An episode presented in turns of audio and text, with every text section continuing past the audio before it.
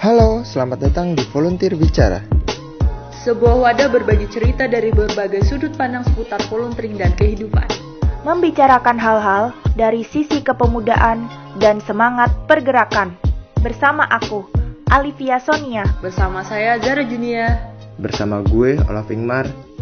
Sudah saatnya kami, Kami bicara. bicara.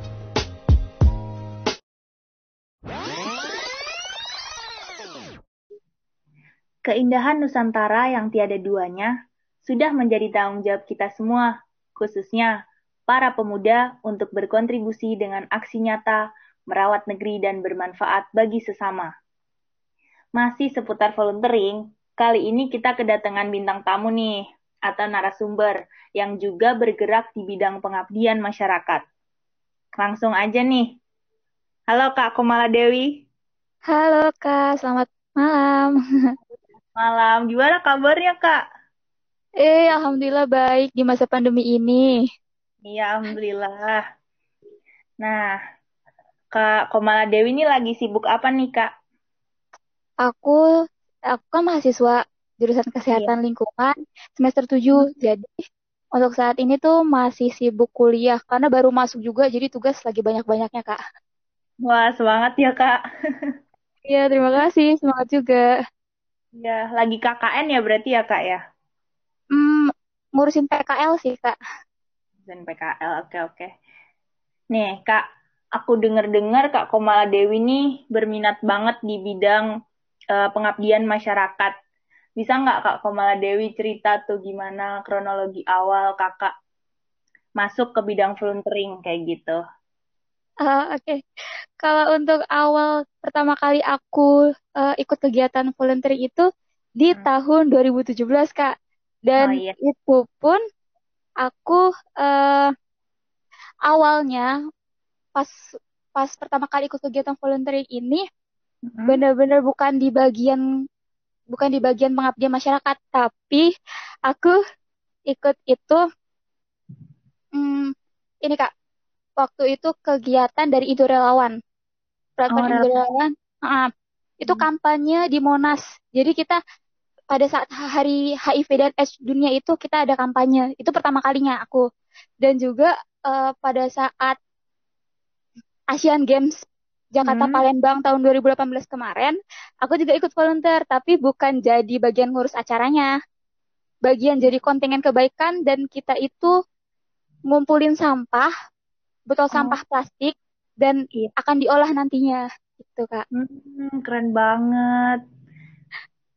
Terus eh, gambaran di tempat pengab eh, ada nggak tuh kayak eh, isu termasuk aspek lingkungannya ketika Oh, kakak ikut pengabdian di situ? oh, kalau misalkan untuk masalah pengabdian nih, Kak, pengabdian masyarakat ya, Kak ya. Sebenarnya Iya, tuh pengalamanku tuh baru, baru banget. Banget. beberapa ah, aku baru banget terjun itu di kemarin eh bulan lalu bulan Agustus itu ada aku pengabdian di daerah Pulau Seliu Belitung Yain Di mana kak? Belitung Belitung Oh, Belitung. yang di, Mantap. yang diadain sama Arah Pemuda itu bener-bener pertama kalinya aku buat pengabdian masyarakat ya di bidang volunteer pengabdian masyarakatnya. Nah, untuk kondisinya sendiri eh kalau untuk Pulau Seliu ini itu kan eh, di luar Pulau Belitung ya, jadi harus nyebrang pulau. Itu sekitar Iya. 30 menit. Heeh. Hmm, itu naik apa kak?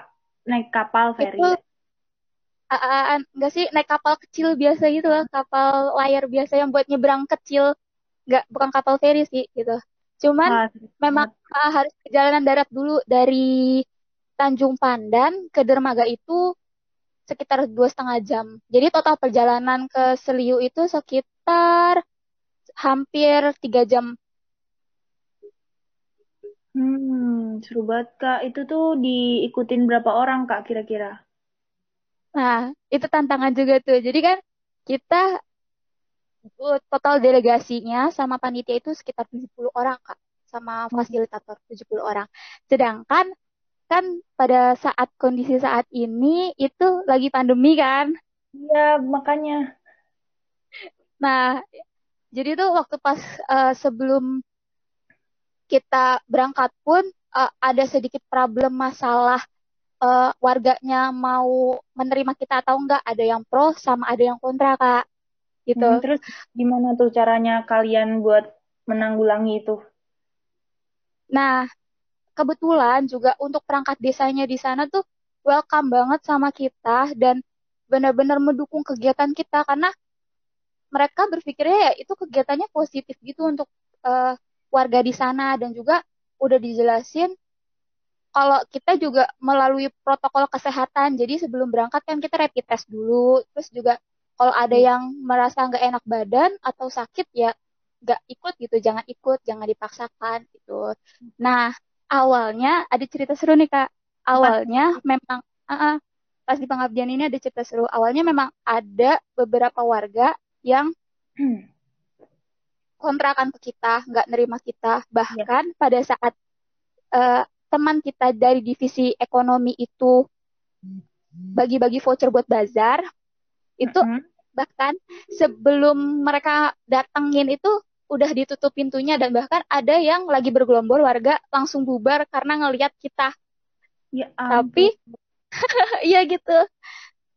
Tapi lama kelamaan ketika jalan dua hari atau tiga hari kita di sana, malah mereka yang nyapa kita, mereka welcome ke kita, mereka datang ke acara kita, ke bazar, terus ke general check up gitu.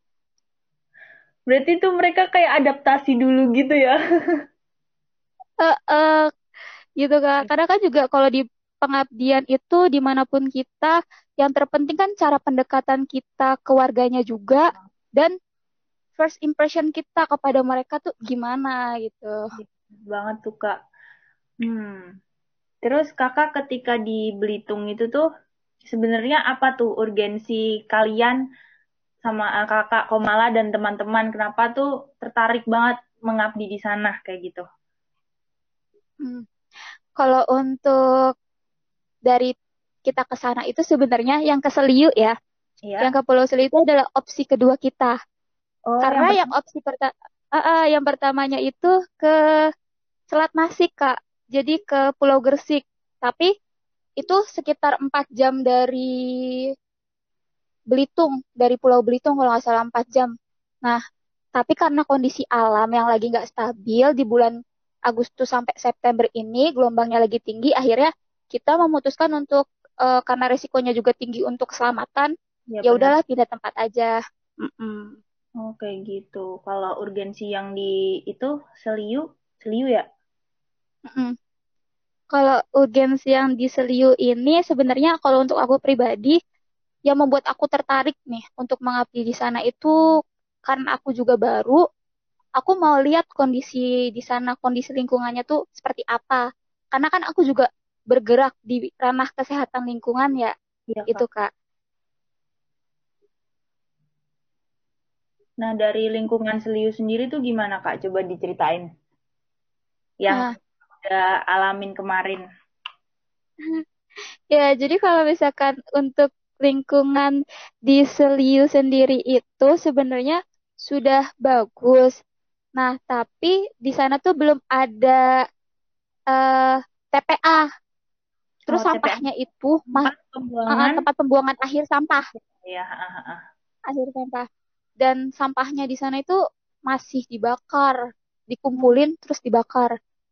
Itu kalian harus nego gitu nggak sama warganya buat um, kenapa kak? Buat membuat suatu perubahan kayak gitu.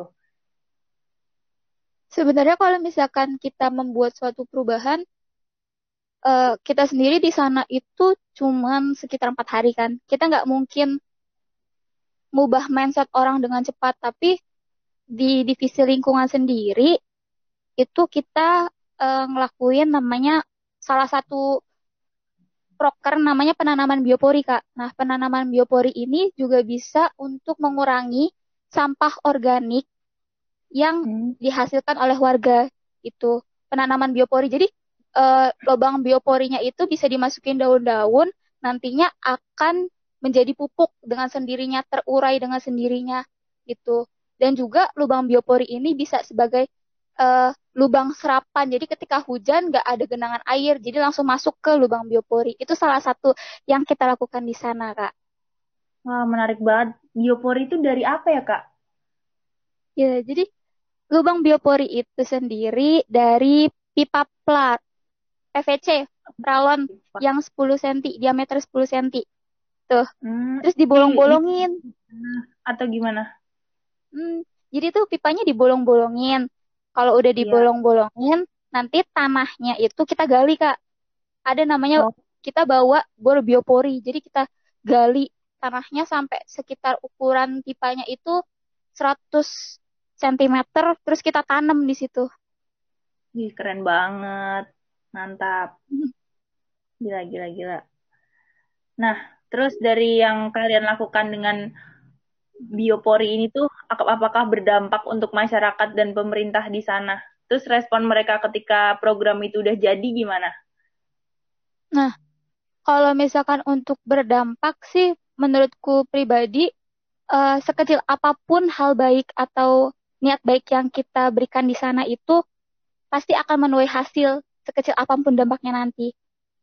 Untuk banget. respon uh, kan untuk respon Pemdes atau pemerintah desa dan warganya itu sangat menyambut baik Kak karena ketika itu kita juga mengusulkan untuk membuat proposal pengajuan uh, pengajuan program One House One Biopori namanya.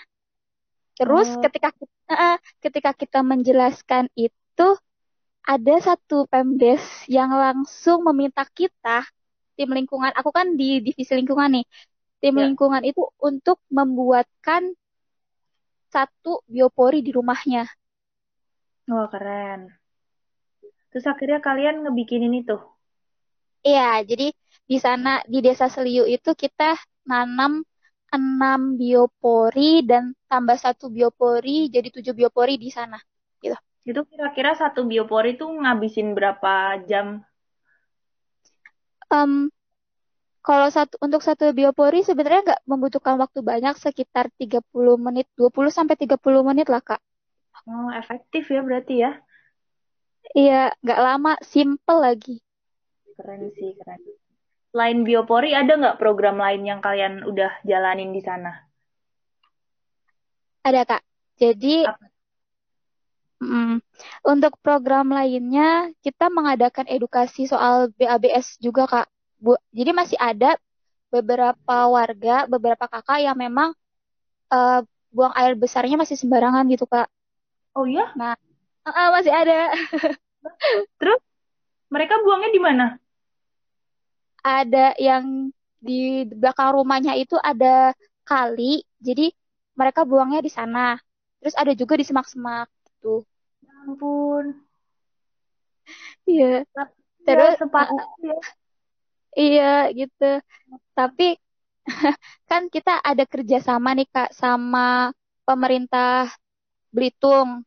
Uh, iya. Nah, terus kita uh, aku pas lagi survei buat pemetaan mm-hmm. itu diberitahu kalau misalkan ternyata di sana itu tinggal satu kakak yang masih BABS. Terus Terus habis itu aku uh, tim lingkungan ini diminta untuk kerjasama sama tim kesehatan buat uh, menyelesaikan masalah BABS ini. Jadi berharapnya bisa menjadi desa ODF. Nah, akhirnya kita koordinasi sama pemerintah desanya, sama kades, sama kadus, kita kita uh, kayak berikan ketera apa kejelasan, terus yeah. juga kita edukasi warganya dan alhamdulillah berhasil Kak. Jadi rumahnya itu dibuatkan satu toilet. Oh, itu dari kalian? Dari komunikasi bareng-bareng dan akhirnya Pemdesnya sama uh, warganya itu mau patungan buat buatin satu WC WC di rumah si warganya itu. Akhirnya dibikinin beneran tuh berarti. Iya, iya beneran. Sangat mantap. Dan akhirnya desanya itu dideklarasi jadi desa ODF, Kak. Wow. Jadi udah nggak udah stop BABS di Desa Pulau Seliu Kak gitu. Yang paling buat aku wah ternyata kita bisa loh berdampak walaupun kecil hal yang kita lakukan gitu. Iya bener banget kak. Gila keren sih itu. Terus kakak pernah nggak kayak misal nih kakak sama teman-teman udah berproses panjang membuat suatu ya suatu karya WC umum kayak gitu. Cuman misal program kakak ini ternyata nggak diakuin kayak gitu. Atau diklaim orang lain. Itu respon kakak dan teman-teman kayak gimana? Kalau untuk aku sama tim sih uh, biasa aja sih Kak, karena buat apa dipermasalahkan gitu. Biasa aja kita, ya. Uh, uh, karena niat kita di sini itu melakukan niat baik untuk membantu orang, contohnya uh, melakukan pengabdian, itu untuk apa gitu? Apakah kita hanya untuk uh, diakui atau dibanggakan? Kalau iya. menurut yeah. aku pribadi sih enggak sih kak. Intinya yeah. tuh semua itu harus dengan niat baik. Selain niat juga harus ikhlas gitu. Sepakat sih kak. Udah ikhlas duluan ya jadinya. Ya udah, hmm. yang penting berguna kayak gitu ya kak ya. Iya bener banget kak. Mantap lah. Terus tapi berarti dari kakak sendiri dan teman-teman nggak ada perasaan berat ya kalau kinerja kakak tuh nggak terlihat atau tidak diakui orang lain? Enggak sih kak, karena dari awal niat kita di sana untuk memberikan satu dampak atau satu manfaat baik, ketika itu bisa dilaku, dilaksanakan dan berdampak, alhamdulillah kita bersyukur gitu walaupun memang uh, tidak diakui 100% atau bahkan uh, tidak dilihat oleh orang lain gitu. Keren sih, volunteer sejati memang. keren, keren. Nah, ada nih pertanyaan lagi nih Kak. Apa sih sebenarnya alasan kakak tuh mengikuti kegiatan volunteer? Okay. Alasan dasarnya Kak Komala Dewi sendiri. Wow. Kalau untuk aku pribadi, uh, ini ini sih kayaknya semua orang juga punya sih alasannya. Nah, iya. pastinya uh, pastinya kan setiap manusia atau setiap orang punya visi hidup masing-masing kan, Kak? Kakak juga punya dong, Kak? Iya dong. Harus iya harus dong. kita semua harus punya ya semua pendengar podcast ini. Haruslah. Nah, ya, apa nih alasan Kak Komala Dewi Nah, untuk visi hidupku sendiri itu yang pastinya beribadah kepada Tuhan kan, itu wajib dong. Ya, betul banget tuh. Terus, yang membuat aku tertarik dengan kevolunteeran juga, visiku yang kedua, tuh bisa menjadikan diriku bisa bermanfaat untuk makhluk hidup ciptaan Tuhan. Bukan hanya manusia, hewan, dan juga tumbuhan, Kak. Amin. Amin, doakan ya kak. Amin, ya nih aku doain, aku dukung banget orang-orang kayak gini tuh. Keren kalian, gila. Hmm, terus menurut Kak Komala Dewi sendiri nih, arti volunteer itu sendiri tuh apa Kak? Kalau arti volunteer bagiku ya, Iya. Hmm. Volunteer kan sama dengan relawan ya? Iya, betul banget Kak. Nah, dari kata relawan aja, rela dan one. Dan itu namanya udah jelas banget kalau relawan itu seseorang yang rela menyumbangkan tenaga, jasa itu tanpa dibayar atau tanpa upah lah untuk suatu kegiatan. Nah, iya. bagi, bagiku pribadi untuk menjadi menjadi relawan itu adalah satu kegiatan yang mengajarkan aku tentang ikhlas dan keikhlasan kayak yang tadi aku bilang itu. Hmm di mana kita itu diminta untuk gak pamrih untuk segala sesuatu yang kita lakukan gitu kak tanpa pengakuan juga ya kak ya betul sekali. Keren banget sih. Ya teman-teman semuanya harus dicontoh ya kak Komala Dewi ini. Amin. Amin amin. Lanjut kak. Uh, kak Komala Dewi ini kan kemarin terjun ke pengabdian masyarakat di mana di Seliu ya? Mm-mm, betul kak. Uh, kak Komala Dewi ada nggak nih minat lagi buat ikut event pengabdian masyarakat di masa yang akan datang? Atau apa udah ada rencana Doain aja Kak. Aku lagi daftar buat ke Banda Naira sih Kak. Ntar insya Allah bulan uh, Desember sampai Januari kayaknya itu acaranya. Udah daftar Terus, ya? uh, uh, kakak juga daftar ya Kak? Aku belum dapat infonya loh malahan. Ya udah nanti kita Hmm. di belakangnya. Oke Kak. Terus juga Kak doain juga. Jadi tuh sebenarnya aku ikut pengabdian-pengabdian kayak in, kayak pengabdian masyarakat ini untuk sebagai starter aku karena insya Allah aku ada niatan untuk ikut Nusantara Sehat untuk mengabdi di desa-desa atau di desa-desa terpencil, di tempat terpencil atau sangat terpencil di Indonesia untuk uh, kesetaraan fasilitas kesehatan. Insya Allah Kak doain ya Kak. Amin Doain ya ya teman-teman. Niat baiknya. Uh, Abi semoga lancar terus ya Kak dan bisa Iya, bermanfaat buat Indonesia. amin.